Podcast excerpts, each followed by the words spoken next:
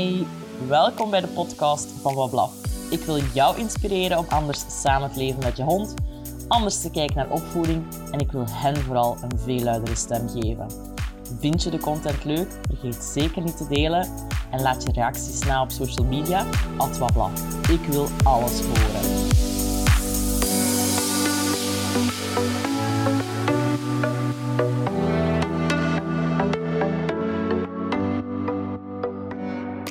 Hey, vandaag in de podcast van Bewuste Hondenmoeders zit ik hier weer met een bewuste hondenvader.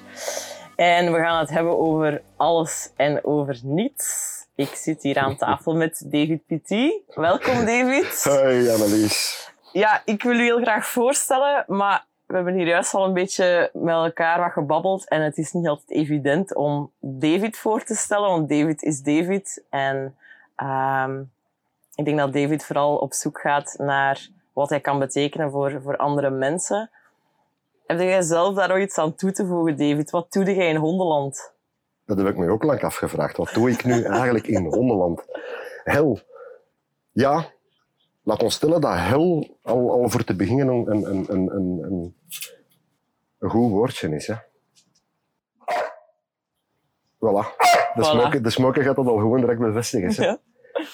Ik ben eigenlijk in het hondenlandje terechtgekomen vanuit de beste intenties. En we weten allemaal dat de weg naar de hel geplaveid is.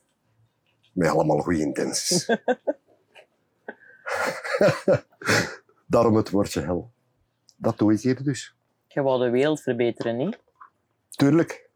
Ik denk velen onder ons, hè, velen onder ons die dat, dat, dat in dat wereldje terecht zijn gekomen. Hè, van, ik zal die eens gaan uitleggen, hè, ik kan de wereld verbeteren.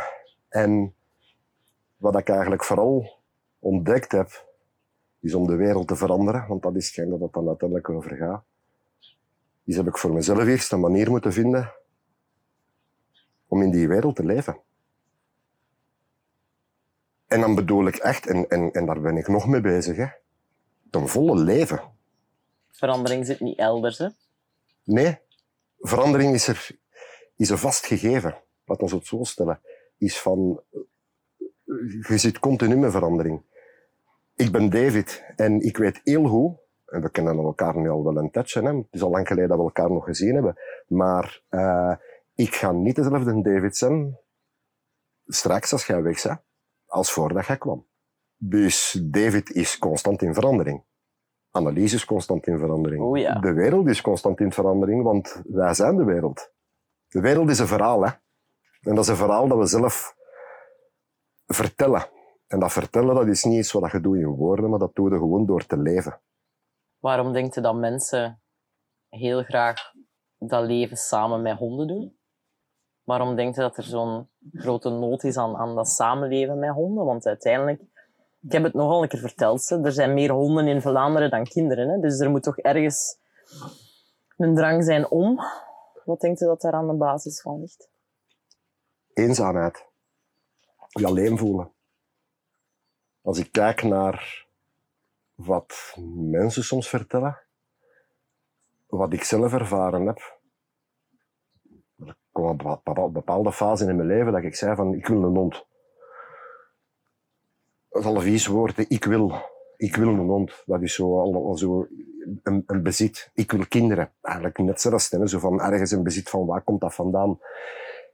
Mensen zijn vooral in het leven, in de realiteit van het leven, van onze westerse manier van leven, eigenlijk veel dingen kwijtgeraakt. Vooral in relatie met mensen. Vanuit een opvoedsysteem, vanuit een educatief systeem, vanuit een machtssysteem, waar dat eigenlijk continu bezig is met de anderen te vormen naar een beeld wat de maatschappij van hen verwacht. En ik denk dat je daardoor je op veel momenten best eenzaam voelt. Heb je het dan over kinderen naar de crash, kinderen naar school, volwassenen of, of jongeren, jongeren naar, een, naar een hogere opleiding, naar een bepaalde job, Ja, ouderen naar een rusthuis? Heb je het over, over ja, zeker en vast. Dat zijn, laat ons stellen, de grootste dingen die dat voor iedereen herkenbaar zijn. Maar, maar evengoed ook hier weer, vanuit de beste intenties. Goh. Ken dat zo? Je met je fiets aan het rijden als kleine patotter. En je valt. En je knieën die zijn open geschaafd. Je bent van je pedalen geschoven met je sandalen. Dus je tenen, je, je tenen liggen ook open. uh, je tenen liggen ook open. En ja, je hebt je echt pijn gedaan. En je bent aan het wenen, aan het krassen, want je bent echt aan het sterven. Hè. En uw mama zegt, het is niks. Ik zal er wat jeuzekes zelf op doen. Hel, man. Hoe eenzaam ik me op die momenten gevoeld heb. Crap. En ik weet heel goed vandaag dat ons moeder de beste intenties had. En dat het vooral ging over dat zij mijn pijn haar pijn was. Maar Helman, ik stel me de vraag nu. Ze probeerde mijn pijn te sussen voor haar eigen pijn te sussen. Ja. En dat is normaal aan, aan, aan, aan ons allemaal. Hè. Maar, maar dat zijn momenten dat ik me heel eenzaam voelde. Dus we kunnen wel troosten als ouder, maar met de juiste insteek. Je bedoelt dan troosten niet om het gedrag te stoppen of om de eigen pijn te verzachten, maar troosten omdat je inziet dat die pijn echt is op dat moment. Ja. En het is daarom dat we vanuit die eenzaamheid verbinding proberen zoeken met, met andere mensen, andere dieren, andere... Ja, omdat dat zijn nu de tussenaanhalingstekens voor mij bijvoorbeeld kleinere dingen, maar gaandeweg uh, in, het, in het leven, in het samenleven met anderen, ja. dat is onvermijdelijk, word je gekwetst. En hele vele momentjes dat je je eenzaam begint te voelen. En, en ik denk dat er heel wat mensen gewoon het vertrouwen in mensen kwijt zijn omdat ze heel erg gekwetst zijn geweest. Ja. Ik denk dat heel veel mensen samen willen leven met een ander dier, omdat ze op een onbewuste manier zich bewust worden dat ze sociaal levende wezens zijn en dat je het niet alleen kunt. Dat je overspoeld wordt door gevoelens op bepaalde ogenblikken, bepaalde ervaringen en dat je vooral eigenlijk jezelf niet gereguleerd krijgt en dat je daarvoor wel anderen nodig hebt. Zoals ik die dag gevallen was en ik deed mij enorm veel pijn en, en dat is een manier waarop ik mezelf uit en me probeer te reguleren. En daar hebben we de ander voor nodig. En daar hebben we een ander voor nodig. En soms, in plaats van te zeggen als ouder, dat nu gaat over menselijke kinderen of niet-menselijke kinderen, is het sussende van oh, het is niks of het is nog niet zo erg het meest verschrikkelijke dat je maar kunt horen. Als voor u erg is, is het echt erg. En die erkenning krijgen, die ervaren, denk ik dat enorm belangrijk is. En het is dat ook wat ik vooral probeer te brengen in hondenland. Als mensen een probleem ervaren, dat kan goed zijn dat ik daar anders tegenover sta. Uh, dat als ik zoiets meemaak, dat dat voor mij misschien helemaal niet zo erg aanvoelt. Maar ik ben die persoon niet. Ik, ben, ik ken die leefsituatie niet. Ik, ik ken die geschiedenis niet. Het volledige verhaal. En als ik dat ga minimaliseren, ja, dan, dan ga ik die mensen extra kwetsen. Dan draagt je een babbel ook niet uit. Ja? Want dat is net wat we bij honden ook willen doen. Hè? We willen dat ze gezien en gehoord worden. Dus laat ons dan vooral niet hetgeen dat de mensen uitdrukken. Ja, effectief. Ja. En ik denk daarom ook vooral belangrijk dat uh, als we kijken, zeker binnen hondenland, is heel veel mensen dat daarin stappen, zijn zich gaan concentreren op alles te weten te komen van honden en zo verder. Terwijl, Jezus, ik ben een mens en ik zal een mens blijven. Ik ga nooit meer weten hoe dat het is als, als, als hond. Wat dat ons in essentie hetzelfde maakt, is dat we sociaal levende wezens zijn, dat we voelend zijn, dat we denkend zijn, dat we vrije zielen zijn. Of horen te zijn. Waarom proberen wij alles om te zetten in taal, denkt je? Want dat is ook wat we doen, hè? Ja. Hondentaalkursussen en de één op één vertaling van, oké, dit is wat een hond doet of eruit ziet, dus hij voelt zich zo en zo en zo. Waarom doen we dat? Om dingen te begrijpen die dat je, en dat is het lastigste stuk eraan, eigenlijk niet in woorden kunt omvatten. Om iemand volledig te doorgronden, om te spitten. En ik denk dat dat een van de zaken is wat dat het ergste is wat je kunt doen in een relatie, ook met je partner, met je kinderen, is zo invasief op iemand ingaan. Want ik wil u kennen. Mhm. Jezus, dat is, dat is, hoe erg dat het ook is, is van, ik kan het niet anders noemen dan, dat is, dat kan overkomen, dat kan beleefd worden als geweldpleging. Geef eens een voorbeeld. Dat mag op mensen zijn, op kinderen, op honden. Smoking kan bijvoorbeeld soms dingen doen voor zichzelf. Bijvoorbeeld tijdens een wandeling. Hij is aan iets aan het snuffelen. En uiteraard gaat hij op dat moment de interactie aan met zijn leefomgeving. Ik ben slechts een onderdeel van die leefomgeving. En ik wil per se weten waar dat hij mee bezig is. Mhm. Waarom dat hem dan mee bezig is. En ik wil dat helemaal doorgronden vanuit... ja, ik dring me op op dat moment. In iets wat dat gewoon voor hem belangrijk is. En hij kan mij daar misschien wel deel willen laten van uitmaken. Maar ik denk dat hij mij dan wel zou uitnodigen. Soms willen we gewoon veel te veel weten van de anderen. Waarom een hond doet wat hij doet. Ehm, omdat je het zelf niet kunt plaatsen, dat je het niet kunt omschrijven in woorden, dat je het niet kunt bevatten, dat je niet kunt... Ja. Dat is beangstigend natuurlijk iets, hè, wat we niet altijd kunnen bevatten. Hè. Maar hel, ik vind eh, vrouwen even beangstigend, want ik ben een man. En als vrouwen beginnen te babbelen over, over eh, bevallen, ik, hier sta ik dan. Hè. En ik, er is geen enkele cursus die dan mij daar kan op voorbereiden, op datgene wat er gaat gebeuren. En ik ga het absoluut nooit begrijpen. Wat ik wel kan begrijpen, is dat het op dat moment misschien belangrijk was dat mijn vrouw even kwaad was op mij. Van, godverdomme, dat is hier uw schuld dat ik hier lig. Ja, ik ga dat niet persoonlijk moeten nemen. Daar hebben we dan even woorden gehad. Tussen aanhalingstekens die dat een bepaalde lading hadden.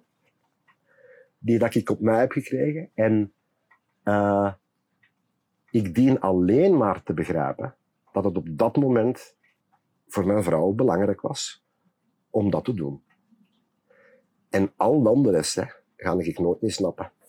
We proberen dingen te weten te komen over onze honden. Van, ah ja, hoe zien die de wereld? Hoe zien die bijvoorbeeld kleuren? Tof, langs de ene kant, je hebt daar zelfs appjes voor. En, en dat geeft je wel een bepaald beeld. Maar dan nog, ik ga dat nooit niet snappen. Want dat is resten als tussen u en mij. En dat is gewoon, we kunnen naar bepaalde kleuren zien. En hoe dat jij blauw ervaart, is misschien helemaal niet dezelfde manier waarop dat ik blauw ervaar. Ja. Ook daar begint dan weer iets heel moois. Hè? Ook in het samenleven met onze kinderen. Ik vind het altijd heel bijzonder als een kind bijvoorbeeld vraagt van waarom is de lucht blauw? Dat is een mooie vraag. Moet ik daar nu een antwoord op geven? Of kan ik gewoon meegaan in de verwondering? Kijk, de lucht is blauw we misdoen eigenlijk door altijd maar te willen begrijpen en plaatsen. Want als ik dan... Hè, vorige week uh, heb ik zo'n persoonlijkheidstest online gezet. En de drang is zo groot van mensen om te weten te komen van... Hoe zit mijn hond in elkaar? Ja. Hoe kan ik die een beter begrijpen en begeleiden? Opnieuw, de insteek is altijd heel goed. Hè? Ja, het is dat van, gelijk dat ik zeg, de weg naar de hel is echt geplaveid met de beste intenties. Ja. En dat is heel mooi, maar we dienen mensen daar leren mee om te gaan. Want het is uiteraard belangrijk dat mensen wat handvatten hebben. En, en, en diagnoses is net hetzelfde. Hè? Of zoals we spreken over en hondentaal. Dat geeft u een richting, dat geeft u een kompas. But that's it. Hè? Ja, het is niet de essentie.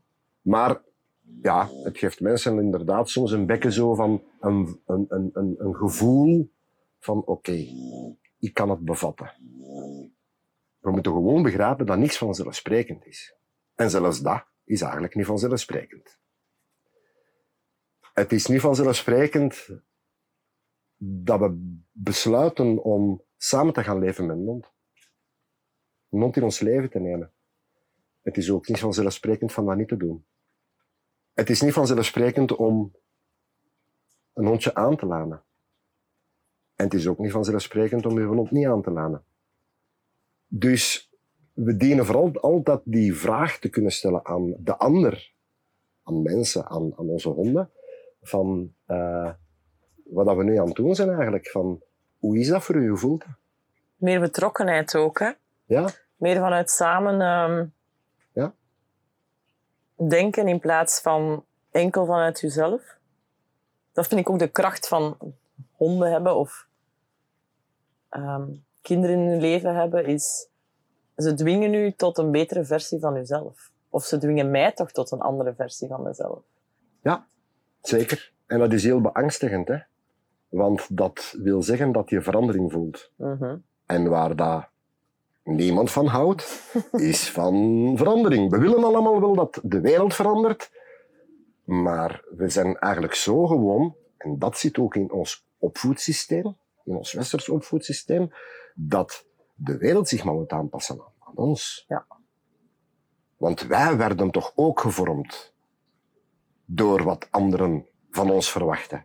En dat is ook een van de redenen dat ik zoiets heb, zo van, als we gaan samenleven met honden, we gaan altijd te maken krijgen met mensen. En dat wil zeggen ook van dat wij in de hoofdzaak datgene wat we proberen te weten te komen van hoe dat we moeten samenleven met onze honden, met andere dieren, dat we dat eerst en vooral eens proberen te doen met onze eigen soortgenoten. Als we spreken over van, ah, essentieel, van essentieel belang in het samenleven met onze honden is hondentaal kennen. Oké. Dus communicatie. Hoe communiceer ik met mensen? Hoe verloopt die communicatie? Al binnen uw gezin gewoon. Ja. En is dat iets wat alleen verbaal gebeurt? want als mens, onze taal, onze woorden die we gebruiken, ik gebruik minder en minder woorden hè, tegenwoordig. Vooral omdat geen enkel woord echt kan bevatten wat ik voel. En heel misleidend kan zijn. Leeft wat dat je wilt veranderen? Leeft dat zelf? Ja. Voelt dat eerst zelf? Want uiteindelijk, als het dan gaat over het samenleven met honden of, of met kinderen, dat is hun manier van communiceren ook. Zij, zij communiceren vanuit voelen, kopiëren, gedrag imiteren, gevoel uiten. Dus als we dan meer zouden zelf gaan doen en leven, is het dan makkelijker om te gaan verbinden met hen, denk je? Maar de verbinding is er altijd. Dat is het lastige, we zijn altijd verbonden. We moeten enkel de oren oppakken. Dat is een lijn die dat constant open ligt. We zijn continu in verbinding met, met alles. De Lakota-Indianen hadden daar een heel mooi uh, uitdrukking voor. Hè? Mitakuye Oyasin. We zijn allemaal verbonden. En we zijn constant in verbinding met elkaar. Het verschil is enkel van we hebben nooit geleerd van de oren op te pakken, omdat we het nooit niet ervaren hebben in veel gevallen. Dat denk ik echt wel ook dat heel veel mensen ervaren in het samenleven met andere dieren. Veel mensen zeggen van, ah kijk, voilà, mijn hond, dat is zo mooi dat hij mij, dat mij neemt zoals ik ben. Dat hij, dat hij mij waardeert voor wie ik ben. Punt. Dik, dun, tannen, geen tannen, het mokt niet een aard. En dat zal ook de belangrijkste reden zijn waarom dat mensen daar eigenlijk echt wel naar, naar, naar toegrijpen. Omdat ze het niet altijd niet meer, niet meer vinden bij mensen. Omdat ze niet geleerd hebben van de oren op te pakken. Maar eigenlijk zien we wel continu in heel de wereld dat die laan altijd open ligt. Dat de mensen eigenlijk ook wel, zonder het door te hebben, zonder het te, te beseffen, constant stroom zetten op die laan. We moeten alleen willen oppakken. En laat ons stellen dat dat dan hetgene is wat we daarin kunnen betekenen. Hè? Van, als je nog niet alleen de oren kunt oppakken, hoe gaan we dat samen doen? Ja. Ik en met u.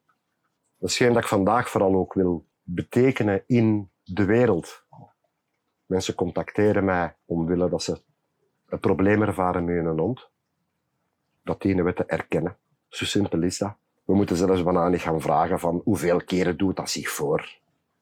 Als je het moeilijk vindt dat je hondje blaft, ja, dat is uw beleving. Hè. Mhm. Wie ben ik om te zeggen van ja, zo erg is het niet. Dat is er erger. Maar dan vooral te kijken van oké, wat zit daar achter en hoe kunnen we hier samen mee aan de slag, zodat je inderdaad draagkrachten hebt om, om hondje daarin te ondersteunen. Want daar zit, een, daar zit iets achter. Wat hè? Ja, dat weet ik ook niet. Het zijn twee stukken die dat we eigenlijk samenbrengen. Ik heb een bepaalde kennis. dat vind ik al een moeilijk woord. In hoofdzaak door te leven. En jij leeft samen met je hondje. Dus jij weet veel meer over je hondje dan dat ik er ook maar kan over weten. Ja. Jij weet veel meer over jezelf dan dat ik er ook maar kan over weten. En hoef ik daarin eh, alles te weten te komen? Nee, absoluut niet. Ik mag dat niet afdwingen. Ik mag dat niet blijven opduwen. Maar uiteraard is het wel zo dat hoe meer vertrouwen er tussen ons ontstaat, hoe meer dat jij misschien letterlijk met je kunt afkomen, dat er je eigenlijk zwaar op de lever ligt. Dus eigenlijk moeten onze klanten gewoon veel chillen met ons. Vooral de mensen in ons tegenkomen. Ja. En niet vanuit een titel die dat men ons geeft, omdat wij ons zo gaan profileren zijn. En want we moesten aan klanten geraken. Dus we gingen ons profileren als gedragsdeskundige of wat dan ook. Eh, mensen gaan ons op die manier contacteren en we zetten onszelf vast. Dat is de reden dat ik vandaag ook zoiets heb, zo van, ik verwerp die titels. Eh, ik ben David. En het enige wat ik kan vertellen is mijn levensverhaal. En daar maak jij nu vandaag deel van uit. Hè? Dat we elkaar zijn tegengekomen. Dus laat ons samen op pad gaan. We gaan elkaar ontmoeten, we gaan elkaar ontdekken. Het is zo een beetje zo gelijk als je klein mannen net zo moederke en vaderke spelen. Hè? Zo van... eh, ik laat die van u zien als jij die van mij laat. Zie je dat? Dat, hè. Voor wat hoort wat, hè. Je moet jezelf durven laten zien. En dat wil zeggen, als mens, als je kwetsbaar opstellen. Hè. Dat is, ja, ze laten ons ook heel vaak binnen in hun leefomgeving, privégebied, privérelaties. Wat brengen die klanten, als ik ze zo mag noemen, wat brengen die u vooral?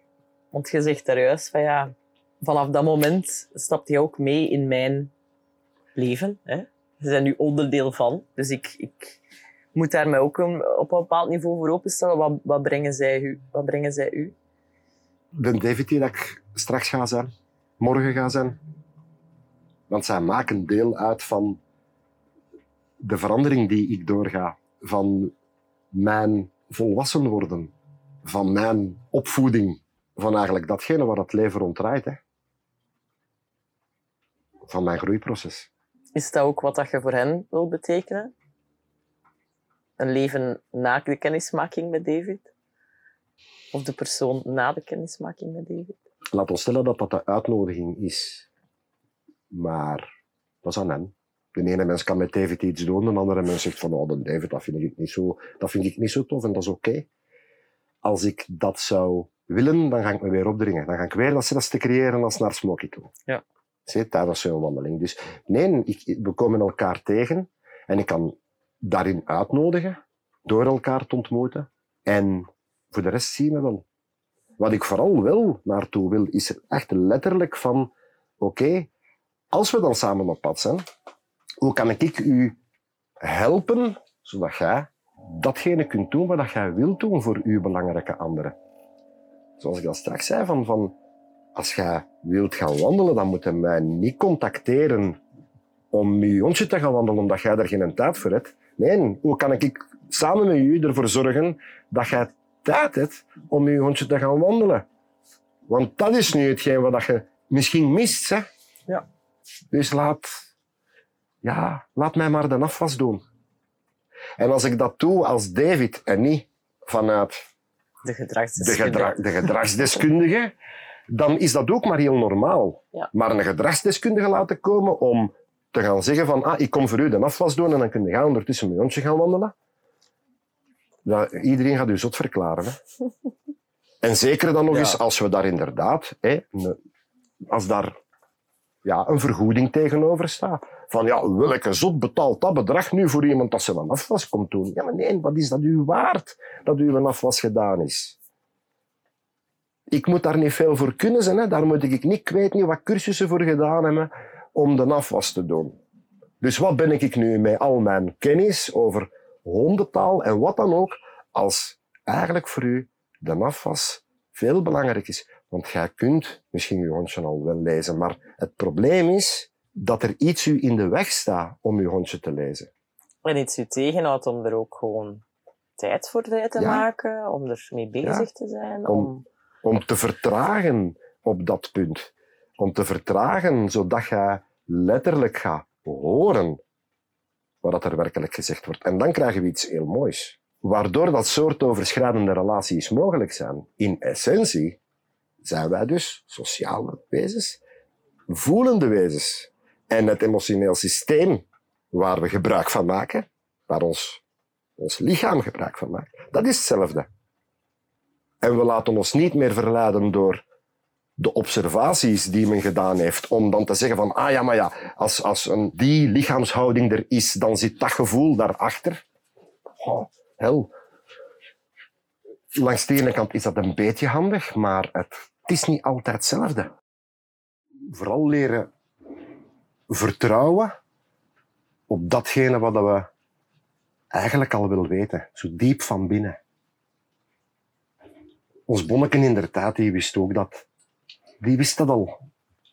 Dat dieren emoties hadden. Dat die voelden. Je had daar geen wetenschappelijk onderzoek voor nodig. Maar ja, dat is, dat is erg. Hè. Vandaag willen we alles... Is het wetenschappelijk onderbouwd? Wel, hè, ik, ik kan eerlijk zijn. Hè. Voor de wetenschap hè, komt de ethiek. En heel veel van die wetenschappelijke onderbouwingen, hè, als je die, die proeven, tussen aanhalingstekens, als je dat werkelijk een beetje ontleedt en eens weet van wat dat daar allemaal- eigenlijk allemaal achter zit, van hoe dat ze dat geobserveerd hebben, hè. heel ethisch is dat niet. Hè.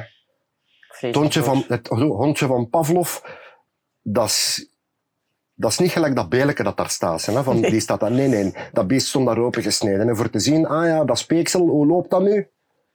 En gebeurt dat ook nog als dat de maag niet meer bereikt? Die dingen. Emotie is net hetzelfde als we The Archaeology of Mind van, van Panksepp, als je, die, als je dat kijkt van hoe dat die onderzoeken gebeurd zijn. Oké, we gaan eens, eens kijken. Hè. Up, schedeltje open en we zetten daar wat elektrodekjes op, op die rattekes. En we gaan eens kijken van oké, welke gebieden in die hersenen worden nu actief. Ik hoef die bullshit niet te weten. Als, als, ik, als ik het dan maar pas ga geloven, nadat er zoveel lijden is geweest. Nee, voor mij moeten ze die mannen niet aan het kruis nagelen. Ik wil kunnen vertrouwen op hetgeen dat wij eigenlijk al weten. En ik denk dat dat ook enorm belangrijk is. We weten het allemaal Als sociaal wel. wezen, als, als, als groepsdier, als Ja, voelende individuen. ja. Kun je in ene zin omschrijven waar dat voor u de essentie ligt in het samenleven met andere dieren, mensen? Maakt niet uit. Ik ga dat in één woord zeggen. Liefde. Dat is het mooiste dat de natuur ons heeft kunnen geven, hè, om de hardheid van het leven Aan te kunnen. aan te kunnen. Liefde. Als we dat gewoon durven zijn, dat is het mooiste dat moeder natuur ons heeft kunnen geven. Hè. Ik word er helemaal warm van.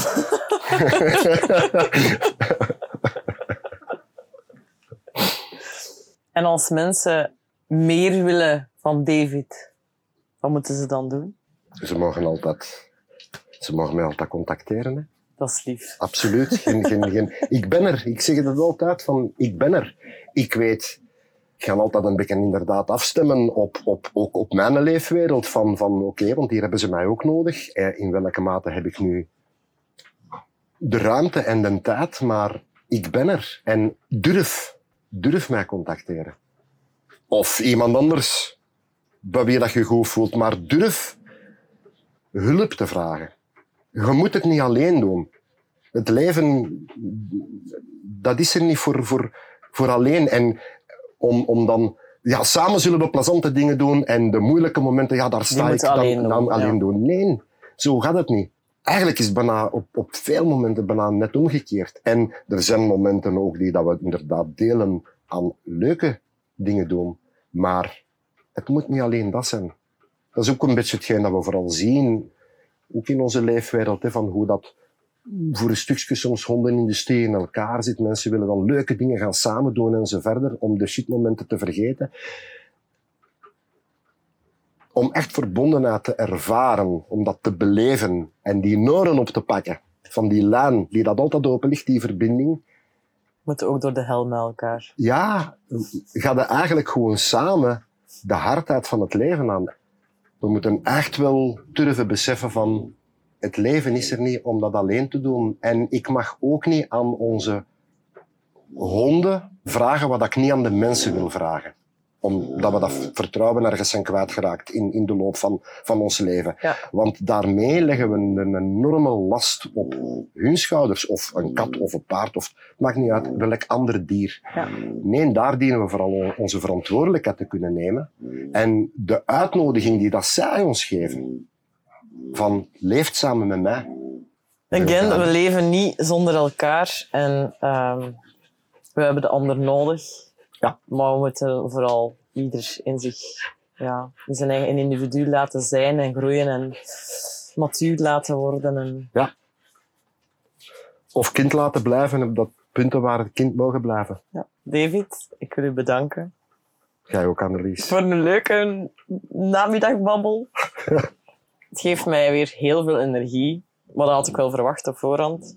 Want ik denk dat het nog veel andere mensen ook energie gaat geven. Ik hoop het. Dus bedankt het. daarvoor. En eigenlijk heb ik niks gezegd. En, En toch alles. heel veel. Merci. hè. Heel graag gedaan, Annelies. Bedankt om te luisteren. Nu nog iets meer naar onze honden en dan zijn we op weg naar een betere wereld. Salut!